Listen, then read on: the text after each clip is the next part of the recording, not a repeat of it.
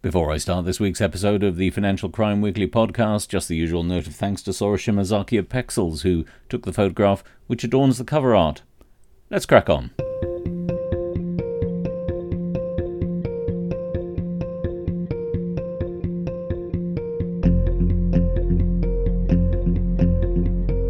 Hello and welcome to episode 57 of the Financial Crime Weekly podcast. I'm your host, Chris Kirkbride. It's been busy week this week with plenty on fraud, bribery, and cyber attacks, and some other bits and pieces on other things just to keep us interested in everything that's going on. As usual, the links to the principal stories flagged by me can be found in the podcast description. Now, we'll start this week with sanctions, where it's been a relatively quiet week. In the UK, the government has amended a definition under a general license concerning North American uh, subsidiaries to ensure that they're covered by the terms of the license, and a license covering legal fees has had its operation extended to the 28th of October 2023. Links to both documents can be found in the podcast description. In the European Union, while discussions continue on the next round of sanctions against Russia, the European Union has shifted its focus to sanctions implementation by member states and circumvention by Russia first. News that the Bulgarian government is being investigated for its implementation of EU sanctions against Russia.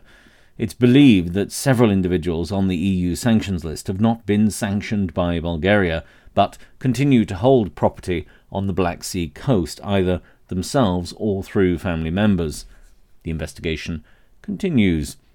The second story is that the EU is considering sanctions against third countries who are not doing enough to ensure that they are being used, they're not being used rather, to allow the Russian authorities to evade sanctions.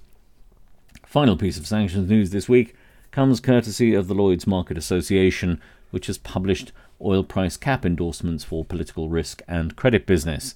These clauses are meant as guidance and should be used in conjunction with a general sanctions clause. Linked to the announcement, which also contains links to clauses relevant, uh, the clause relevant PDF documents, can be found in the podcast description. Now, fraud. It's been an exceptionally busy week for fraud this week, as it seems to be all the time, really. I'll start with a roundup of the US Department of Justice, which has its usual deluge of stories. As ever, I've had to be a bit picky because, I mean, they really do churn them out. The US Department of Justice really does churn out these stories. Anyway, I'll begin with our old friend COVID fraud. Both concern, both of these cases certainly concern the sentencing of two men for separate cases of abuse of the Paycheck Protection Program and one of both the Paycheck Protection Program and the Economic Injury Disaster Loan Program. Both ske- scheme, schemes, rather, aimed to protect individuals adversely financially affected by the impact of COVID 19. A Houston man fraudulently received $3.3 million, and a man from Louisiana $1.1 million. As well as restitution orders, both men were sentenced to 102 months and 120 months, respectively. The best of the rest is that an Alaskan couple have been charged in relation to an allegedly fraudulent investment scheme concerning medical and recreational marijuana production, while a man from California has been sentenced for tax evasion and fraud after over 20 years on the run. Following a failure to appear for sentencing in 2001. Links to all stories can be found in the podcast description. Two other big stories out of the US this week. First, it's been reported that a former buyer for Apple has been imprisoned for three years for defrauding the company of $17 million. The conduct, which took place over a decade, concerned a range of activity, including taking kickbacks, stealing parts, inflating invoices, and causing Apple to pay for items and services which were never received. Secondly, the Commodities and Futures Trading Commission, the CFTC, has announced that a court order has been made in the sum of 3.4 billion US dollars against Cornelius Johannes Steynberg, who I believe is a South African national, in relation to Forex fraud. The Commodities and Futures Trading Commission press release provides the order requires Steynberg to pay 1.7 billion dollars in restitution to defrauded victims and a 1.7 billion civil monetary penalty, which is the highest civil monetary penalty order in any CFTC case. This action is also the largest fraudulent scheme involving Bitcoin charged in any CFTC case. Link to the press release from the Commodities and Futures Trading Commission is in the podcast description. To the UK now, and we'll start with news of more COVID 19 relief fund fraud. The Insolvency Service has announced the conviction for fraud of a London businessman for claiming £25,000 in COVID 19 relief before closing his business in an attempt to avoid repaying the taxpayer. Rajesh Dirajal Vagela uh, was sentenced to six months imprisonment, suspended for 18 months after his guilty plea. Link to the Insolvency Service announcement is in the podcast description. Sticking with UK agencies, the Food Standard a Food Standards Agency in the UK has issued an update blog on its food fraud investigation concerning mislabelling and other allegations. In response to the work it's been doing, the agency has announced that it will, quotes, review the scope for a single telephone number or website that whistleblowers can contact to report concerns about food businesses. There are currently multiple telephone lines run by industry bodies, as well as one run by the Food Standards Agency itself. Secondly, see how to strengthen the role that third party audits can play in passing on information to regulators to prevent food fraud. Third party audits are used by retailers and others to check their own supply chains. Thirdly, review the best format and mechanism for the Food Standards Agency to share intelligence based alerts, better to warn businesses about problems in supply chains. Link to the blog post, Chief Executive's message to stakeholders, update on our meat fraud investigation, is in the podcast description. You've got to hope that in the drafting of the blog post there was at least some discussion about the potential for puns. Meat, stakeholders. Anyway, I think we'll leave it there. In terms of big fraud news this week, the UK government has published its policy paper, Fraud Strategy Stopping Scams and Protecting the Public. In it, the government commits to cutting 2019 fraud levels by 10% by 2025. It plans to do this by implementing a number of strategies, among which are establishing a new national fraud squad with over 400 new posts and to make fraud a priority for the police. To deploy the UK intelligence community and lead a new global partnership relentlessly to pursue fraudsters wherever they are in the world, to put more fraudsters behind bars through better investigation and prosecution processes for fraud and digital offences, to ban SIM farms, which are used by criminals to send thousands of scam texts at once, to stop fraudsters from being able to send mass text messages by requiring mass text messaging services to be registered subject to a rapid review. To replace action fraud with a state of the art system for victims to report fraud and cybercrimes to the police. To ban cold calls on financial products so fraudsters cannot dupe people into buying fake investments. Stop people from hiding behind fake companies and create new powers to take down fraudulent websites to work with industry to make sure that intelligence is shared quickly with each other and law enforcement. Change the law so that more victims of fraud can get their money back. Overhaul and streamline fraud communications so that people know how to protect themselves from fraud and how to report it. Make the tech sector put in place extra protections for their customers and introduce tough penalties for those who do not do so. And finally, to shine a light on which platforms are the safest, making sure that companies are properly incentivized to combat fraud. Despite the language, which kind of sticks in the throat on occasion, it's worth noting that once more there's nothing on increasing education for the general public, with cyber and other threats increasing, as all the evidence seems to point in that direction, while all these strategic objectives is be, can be welcomed, I suppose, I do feel that a significant amount of this problem would halt with a dedicated and comprehensive program of learning for the general public. It could be in the form of a nationwide program of engagement or targeted through specific public and private agencies. Whatever can be done should be done to help the public understand the scale of the threat and how to avoid becoming a victim. Links to the press release, news story, and the strategy itself are in the podcast description. In response to the news of the publication of the fraud strategy, the pressure and research group Spotlight on Corruption published a blog post by Dr. Susan Hawley and Dr. Daniel Beizsley, which, while broadly supportive of the proposals, it was critical of the lack of funding commitment which accompanied the announcement. The authors indicate that the UK position may be less favourable in that regard to the US, where they've gone big on funding such law enforcement efforts, especially on pandemic related fraud, where there have been huge losses in the United Kingdom and the efforts to recover them have been what might only be regarded as minimal. Anyway, the link to that blog post can be found in the podcast description. Now, as it happens, this fraud strategy comes in the same week as the TSB, which is the United Kingdom bank, has implored Facebook, WhatsApp, and Instagram to make to take action to prevent the proliferation of scam adverts and smishing through its platforms. The three platforms, all of which are owned by Meta, have been urged by the Director of Fraud Prevention at TSB, Paul Davis, quotes, to clean up their platforms to protect the countless innocent victims who use their services every day. In the meantime, we're urging the public to remain cautious to potential scam content and to spread the word to help protect those around you. Well, while it's certainly the case that the numbers are counted as opposed to countless, I do appreciate the call to ask members of the public to be cautious.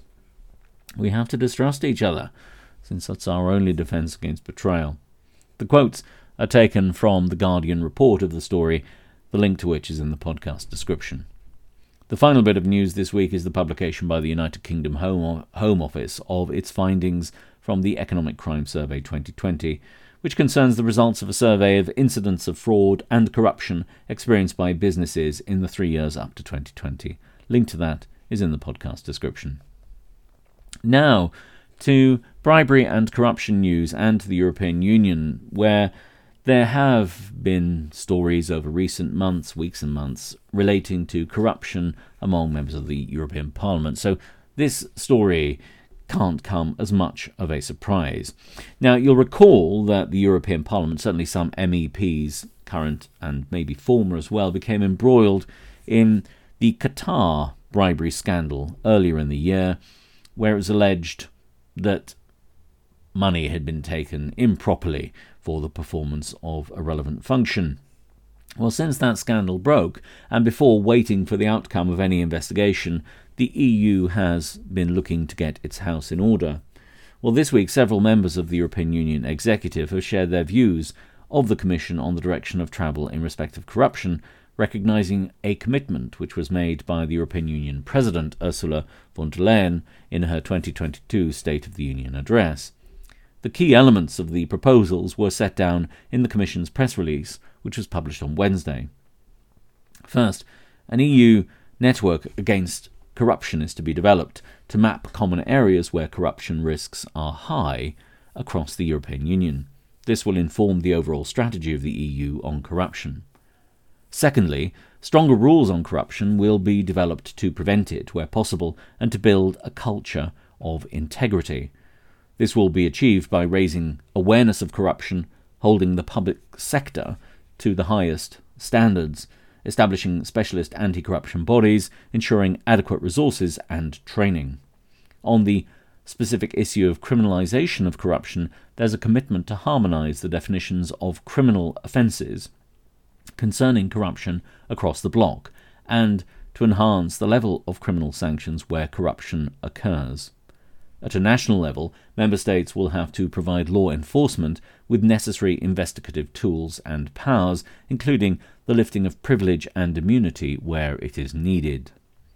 Perhaps most interestingly, the proposal suggests expanding the common foreign and security policy sanctions toolbox to encompass serious acts of corruption, which might include the powers to enable the European Union to introduce entry bans and asset freezes for individuals and entities from third, country, from third countries if they have committed serious corruption offences.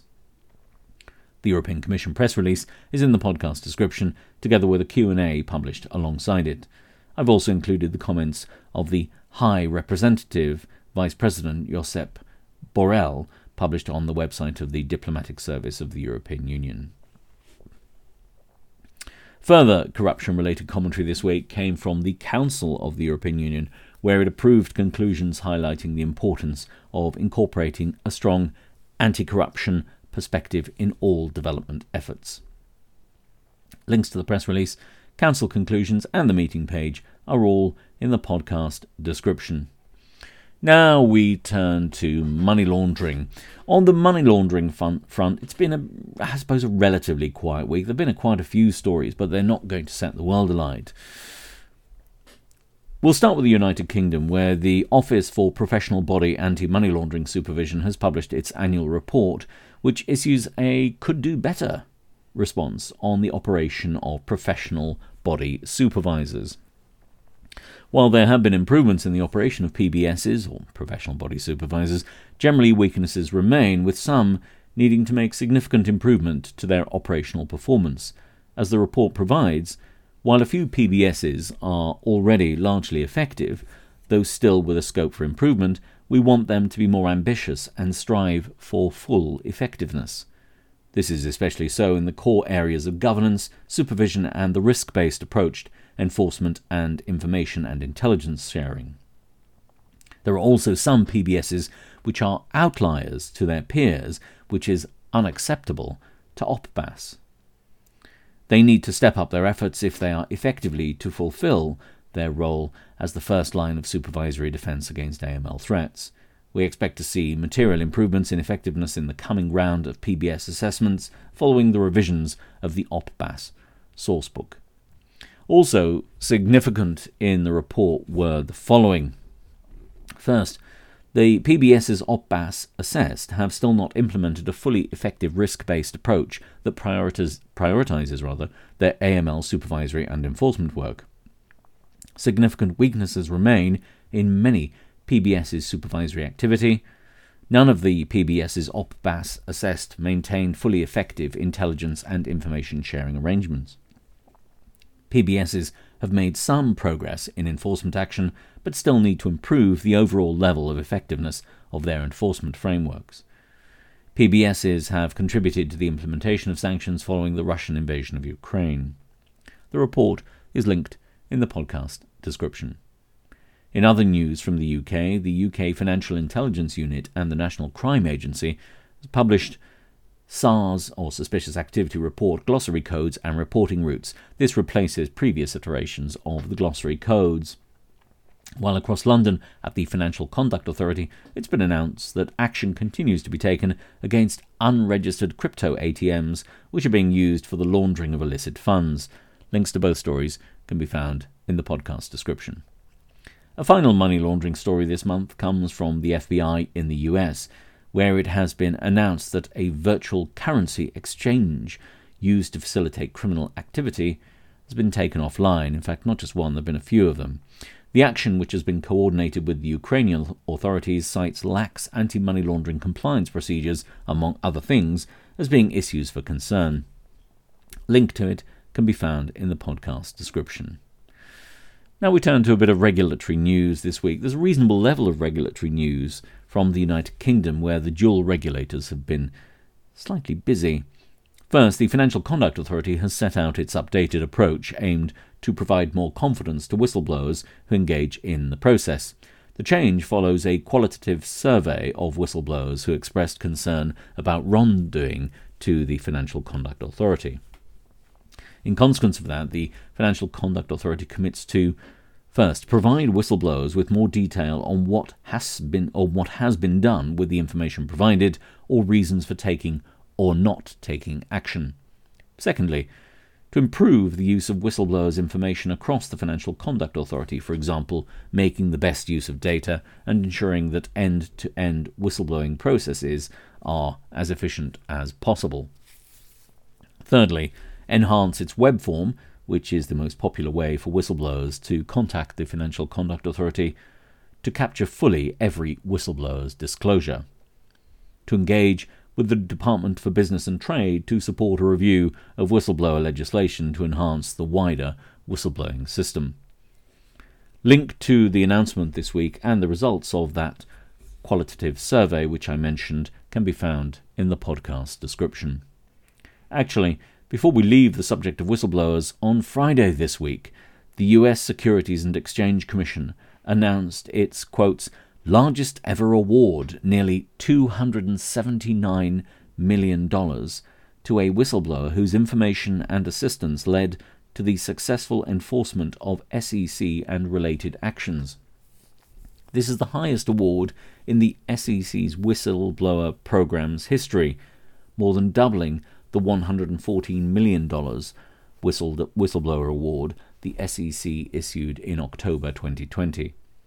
No information was provided about the identity of the whistleblower, obviously, nor of the case concerned, but you can read all about it in the podcast description. To the Bank of England and the Prudential Regulation Authority now, which has published a consultation on the subject of changes in their enforcement procedures. The proposed changes are designed, among other things, first, to provide a route for early uh, cooperation in appropriate cases, enabling investigative outcomes to be reached more effectively and quickly, and engaging increased senior manager accountability in relation to such cooperation. To incentivize early admissions through the introduction of an enhanced settlement discount in appropriate cases of up to 50%. To set out the scope of the bank's enforcement powers more clearly, including in relation to individuals and draw together all relevant enforcement policies and procedures in one more accessible and comprehensive document for ease of usage, to clarify the approach and procedures the bank would adopt in financial market infrastructure enforcement investigations, and introduce a route to settlement similar to the one used by the Prudential Regulation Authority enforcement investigations. To change how they calculate the financial penalty for PRA regulated firms to provide more consistency and better to align their approach with the PRA's approach to supervising firms and change the serious hardship thresholds which have not been updated since 2013. Although that is for individuals. To update and move the PRA's policy and procedures for supervisory and non enforcement related statutory notice decisions into a new, separate document for clarity and ease of reference. And to update, finally, the EDMC remit and procedures to clarify roles and responsibilities of the EDMC to enhance further the operational efficiency of decision making. The consultation closes on the 4th of August 2023, and related links can be found in the podcast description. The second piece of news is from the Prudential Regulation Authority alone, which has published its 23 24 business plan. Of relevance to financial crime, and it's only likely to be tangential, is the second strategic objective, namely to, quote, be at the forefront of identifying new and emerging risks and developing international policy. This includes work on digitalization and on the implications of AI and machine learning. It also includes work on crypto assets in coordination with UK and international authorities. If you want to read the vision of a modern prudential regulator, the link is in the podcast description. Now, we end this week's episode of the Financial Crime Weekly podcast with our usual roundup of cyber attack news, and there's plenty of it, but I only ever scratch the surface because there is simply so much. We start with newly announced attacks. The Swedish Parliament website has been hit with a distributed denial of service attack this week, which slowed its website and webcasts. In further news of attacks on government administration, the government of Ukraine was subject to a cyber attack this week in the form of a fake Windows update. To education, as well as a number of schools across the world being impacted by cyber attacks this week, Bluefield University and Wichita State University were both the subject of cyber attacks affecting their systems, and, in the case of Bluefield University, causing the postponement of final examinations. To Israel now, and what certainly seems to be a pattern of attacks against Israeli public infrastructure and corporations, with news this week that a Hebrew language radio station and a software company have been the subject of cyber attacks. This comes on top of other news concerning Israel this week, whereby it has been stated that a quarter of all of Iran's cyber attacks have been directed towards Israel.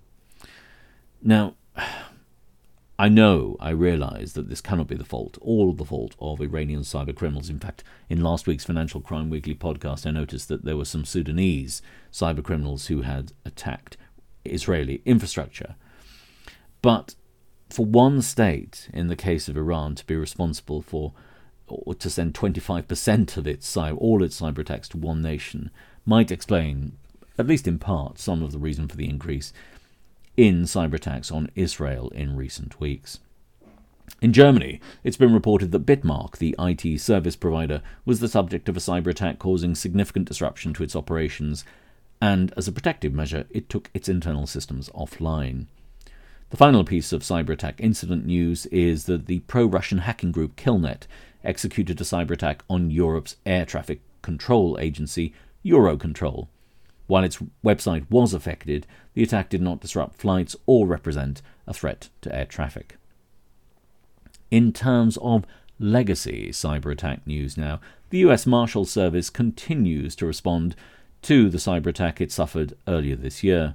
It sought to improve its defenses, especially by updating its computer system.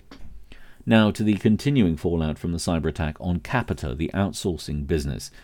The attack, which happened earlier this year, has compromised systems at Capita, but because of its outsourcing work, it's also likely impacted other agencies, with pensions companies this week being urged to check whether data has been stolen. And the Financial Conduct Authority in the UK has contacted firms which it regulates and which have outsourced work to Capita to see that they are fully engaged in assessing the impact of the data breach on their operations. Now, to interesting news from the US and the appellate division of the New Jersey Superior Court, which determined a dispute between pharmaceutical manufacturer Merck & Co. and its insurer. The case concerned a cyber attack on Merck in 2017 and an exclusion which its insurer had included in the insurance contract between the parties. The court found, on a plain construction of the language, that the exclusion which purported to exclude claims where the loss was caused by hostile or warlike action by a government or sovereign power in times of war or peace, required military action and not a cyber attack. While the decision will undoubtedly please Merck, I'd imagine this has caused a flutter in all the dovecots of insurance companies worldwide, especially given the chat around cyber attack exclusions globally, some of which we've reported in the Financial Crime Weekly podcast as far back as January this year. Now, to mop up other cyber attack news first, a report from Checkpoint this week has identified that, fir- that in the first quarter of 2023, there's been a 7% increase in cyber attacks, with the number resting at around 1,248 attacks per week, with education and research sectors experiencing the largest percentage increase. 15% compared to the first quarter of 2022. That represents an average of around 2,507 attacks per week. Certainly, when I'm compiling these cyber attack stories every week for the Financial Crime Weekly podcast, I have to say the number of attacks on random schools that I simply don't include because of time, space, and the story being relatively minor is extraordinary. So I would certainly understand why there would be a significantly higher average number of attacks from research and education sectors from this data. Now, I report a fraction of it here, and I've already said that today. I report a fraction of the cyber attacks that come across my desk in terms of the information every week, and I realize it's the tiniest tip of a very, very large iceberg. But what I try and do is bring the most interesting and compelling stories that are out there. Two more stories, and then I'll leave you to your devices for another week. First, an interesting study which demonstrates the possible links between cyber attacks on hospitals and patient deaths. There have been many studies which have linked financial crime to death, including at least one which I know of, which mapped deaths caused by the global financial crisis, which was in the latter part of the first decade of the 21st century. So I've linked that story because it's certainly worth reading in the podcast description. The final news this week is the announcement from the Welsh Government of the launch of a new plan to help protect Wales from cyber attacks and to grow its cyber sector. The link to that announcement can be found in the podcast description. Well, that's it for episode 57 of the Financial Crime Weekly podcast. If you want to do so, you can subscribe wherever you get your podcasts, and you'll hear from me again, all being very well indeed, next Sunday with the usual roundup of all things financial crime. Have a tremendous week, everyone.